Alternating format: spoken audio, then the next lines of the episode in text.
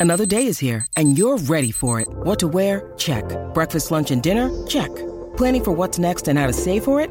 That's where Bank of America can help. For your financial to-dos, Bank of America has experts ready to help get you closer to your goals. Get started at one of our local financial centers or 24-7 in our mobile banking app. Find a location near you at bankofamerica.com slash talk to us. What would you like the power to do?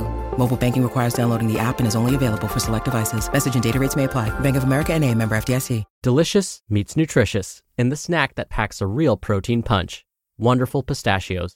Each one ounce serving of wonderful pistachios has six grams of protein, giving you over 10% of your daily value and making wonderful pistachios one of the highest protein nuts. But perhaps more than that, I love all of the flavors they have. Their sea salt and vinegar ones are my favorite when I'm craving that flavor but want to keep it healthy. But that's just the tip of the iceberg. Wonderful pistachios come in a variety of flavors, like chili roasted, honey roasted, smoky barbecue, and jalapeno lime, perfect for enjoying with family and friends or taking them with you on the go. Whether you're a pistachio purist who loves cracking open every nut, or you prefer the convenience of no shells pistachios, Wonderful Pistachios has got you covered. Grab Wonderful Pistachios and elevate your snacking game today. So fill up with a healthy snack when hunger strikes. Visit wonderfulpistachios.com to learn more. That's wonderfulpistachios.com. This is Optimal Health Daily, episode 1482. What's your TDEE and how can you impact it? By Sam Lynch of fitinitiative.co.uk. And I'm your host and narrator, Dr. Neal. Hey there, happy middle of the week Wednesday, and welcome back to Optimal Health Daily, where I read some of the best health and fitness blogs to you, usually with a bit of my own commentary at the end. Now, don't forget, I answer your questions right here every Friday. And remember, you can send in your question to health at oldpodcast.com. All right, it's Wednesday, and like I do every Wednesday, I want to share a little bit of inspiration with you. So here we go. Quote Cowards and champions have the same fears. The difference is how they attack them. Ben Bergeron. All right, with that, now that we're in the right frame of mind, let's get right to today's post and start optimizing your life. What is your TDEE and how can you impact it? By Sam Lynch of fitinitiative.co.uk. Your TDEE stands for your total daily energy expenditure and makes up the calories out portion of the calories in, calories out model of weight loss. The calories in, calories out model of weight loss is the most accepted weight loss model and is built off the premise that calories in versus calories out is what governs whether we lose weight, gain weight, or maintain weight. When calories in exceed calories out, we gain weight. When calories out exceed calories in, we lose weight. Where calories in are equal to calories out, we maintain weight. Now, it's important to note that your weight is made up of more than just your fat mass and lean mass, and that there's more to the mechanisms behind this model than the simple idea suggests. For example, what drives and influences each side of the model are important to factor in. However, all of that is beyond the scope of this article, so we're going to focus on your total daily energy expenditure, which is a huge factor that the majority of people should be focusing on. Your total daily energy expenditure makes up the best part of what is considered to be your metabolism, which is characterized by the chemical processes and systems in motion that make your metabolism function how it does. Each person's total daily energy expenditure will vary, as there are multiple components at play, which are affected by lifestyle, genetics, activity level, fat mass, lean mass, eating habits, dietary history, age, socioeconomic status, culture, and more. The four components of your total daily energy expenditure are 1. Resting metabolic rate, or RMR, 2 non exercise activity thermogenesis, or NEAT. 3. Exercise activity thermogenesis, or EAT. And 4. Thermic effect of food, or TEF.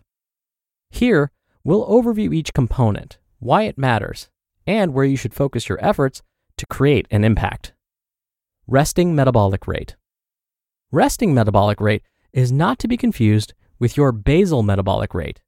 Basal metabolic rate is the minimum level of energy we need to use to maintain vital functions of the body. Imagine sleeping with no food in your stomach, and your body is doing the bare minimum to keep you alive. While that number is nice to have, it doesn't reflect real people with real lives.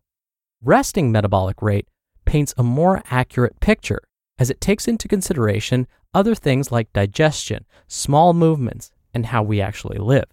Your resting metabolic rate by far creates the biggest energy expenditure day to day, accounting for between 50 to 70% of your total daily energy expenditure, depending on the individual. 60% is the generally accepted figure, which is still a huge portion of your total daily energy expenditure. The reason it accounts for so much is simply because it's hard work being a human, and the vital functions of our body require a lot of energy. And despite what some believe, most folks' metabolisms aren't damaged. Non exercise activity thermogenesis, or NEAT. A fantastic tool and powerful driver for fat loss is your non exercise activity thermogenesis because this accounts for all of your daily movement and physical activity that isn't purposeful exercise. Think of those slow burning, low intensity things you do that require calories. These things include walking, chores, fidgeting, pacing, playing with children, and so on. Non exercise activity thermogenesis can be a powerful tool because it accounts for a massive 30% of your total daily energy expenditure and is something that you can directly control. Activities that are considered non exercise activity thermogenesis are also low fatiguing, require no skill, fit into your daily life, and can often be upscaled if needed. Exercise activity thermogenesis is what would be considered purposeful exercise. Exercise comes in many forms, and some people are more active than others. So, the amount at which your exercise activity thermogenesis contributes to your total daily energy expenditure will depend on what exercise you do, how long you do it for, and how often you do it. Those that are considered sedentary will expend between 10 to 15% of their total daily energy expenditure through exercise, whereas more active individuals, such as athletes, can expend up to 30%. While exercise activity thermogenesis is a useful tool, time spent doing purposeful exercise each week tends to be limited for the majority of people. While three separate workouts you do each week feel hard, in the grander scheme of things, the time spent during these activities is overshadowed if you live an otherwise sedentary lifestyle your body will also generally become more efficient at using exercise activity thermogenesis, and it's often overestimated how much this contributes to a personal total daily energy expenditure. Having said that, purposeful exercise has a whole host of other benefits and secondary outcomes that will further improve your life, physical, and mental health. Not to mention some of the direct implications, like when you resistance train, it's going to definitely improve your lean body mass and overall body composition. Both of these things can alter your resting metabolic rate and your total daily energy expenditure in the longer term. Thermic effect of food, or TEF. The thermic effect of food or feeding accounts for the increase in metabolic rate from the processes of digestion and absorption. Digesting and absorbing food doesn't come for free, and ironically, it costs us energy to break down food for energy. The thermic effect of food accounts for up to 10% of your total daily energy expenditure, and this figure is affected by the macronutrients you consume.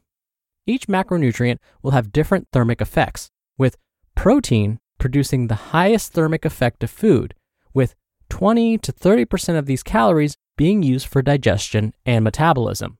Just for comparison purposes, carbohydrates have a thermic effect of 5 to 10%, and fats 0 to 3%. I mean, you ever wonder why you get the meat sweats when you down that tomahawk steak? Well, all that protein takes a lot of energy to process. Can I change my resting metabolic rate? For the most part, your resting metabolic rate is what it is and will change and adapt as your body does. In general, an increase in lean mass will increase your resting metabolic rate since lean tissue requires more energy, but fat levels may also increase it. your resting metabolic rate is largely impacted by the metabolically active tissues of the body, with the highest energy demand coming from the heart and kidneys, then the brain, and then the liver. The amount your skeletal muscle and fat mass contribute pales in comparison to these tissues. It's also important to note that people with the same body composition may also differ in their resting metabolic rates, and this occurs naturally. So, trying to change your resting metabolic rate shouldn't be the focus. If you're looking to lose weight, then the use of resistance training may be the most beneficial thing you can do because that helps you build lean mass, reduce fat mass, and improve your body composition overall. This may in turn help you to maintain your resting metabolic rate or even increase it as you lose weight or maintain your weight. With a higher or even similar resting metabolic rate, but a lower body weight, you can reduce the risk of putting on weight and therefore putting on fat weight. What to focus on? Instead of focusing your attention on your resting metabolic rate, focus on those things you can control. For example, your exercise activity thermogenesis, your non exercise activity thermogenesis, and the thermic effect of food can all be impacted by your actions. Here are simple things you can do to impact each and potentially increase your total daily energy expenditure. When it comes to the thermic effect of food, eat more protein and less processed foods. When it comes to non exercise activity thermogenesis, walk more. For example, aiming to get 7 to 10,000 steps a day is a good starting point. If you're at your desk, try standing at your desk and incorporate more household chores into your daily routine. When it comes to your exercise activity thermogenesis, participate in three to four purposeful exercise sessions per week, and ideally, some of those should be resistance based. And as always, the main thing is finding what you can do consistently. Considerations. Now, these numbers are variable and provide a general guideline to what contributes to your total daily energy expenditure. Resting metabolic rate can differ between people significantly, as can all of those other variables we discussed. Any calculator you use will give you an indirect method of measuring your total daily energy expenditure and should be taken with a pinch of salt. Even the most direct methods of measuring metabolism don't take into consideration how someone actually lives their life. Use numbers and information like this as a starting point, which is then guided by the outcomes of your actions. You just listened to the post titled, What is Your TDEE and How Can You Impact It? by Sam Lynch of. We're driven by the search for better, but when it comes to hiring, the best way to search for a candidate isn't to search at all. Don't search Match with Indeed. Indeed is your matching and hiring platform with over 350 million global monthly visitors and a matching engine that helps you find quality candidates fast. Ditch the busy work. Use Indeed for scheduling, screening, and messaging. 93% of employers agree Indeed delivers the highest quality matches compared to other job sites. One of the things I love about Indeed is that it filters out incompatible applicants. So when you're hiring, the process is much faster, and you only have to consider applicants that are already likely to be a great fit. And listeners of this show will get a $75 sponsored job credit to get your jobs more visibility at indeed.com slash health. Just go to indeed.com slash health right now and support our show by saying you heard about Indeed on this podcast. Indeed.com slash health. Terms and conditions apply. Need to hire? You need Indeed. Dr. Neal here for my commentary. Now, Sam's final point is a really important one. The information that was shared about calculating your total daily energy expenditure is just a starting point. There's no need to try and measure every single calorie you consume and every single calorie you burn. In fact, it's nearly impossible to do that without some very sophisticated equipment, and even then, it's still going to be inaccurate. In fact, studies have shown that many of the calorie trackers that are really popular, whether they track the calories you consume or the calories you burn, are inaccurate. So you might be wondering then, well, what's the point of tracking at all? If it's inaccurate anyway, then why bother? Well, here's the thing The mere act of tracking your food intake and your activity levels makes you more aware of what you're doing. So while the information may be inaccurate, the simple act of actually recording your food intake, what goes in, and your activity, what you're burning, will make you more aware of your habits. Think of it this way when you track your calorie intake, you have to write down or enter into an app the type of food you ate and drank, as well as the portion you consumed.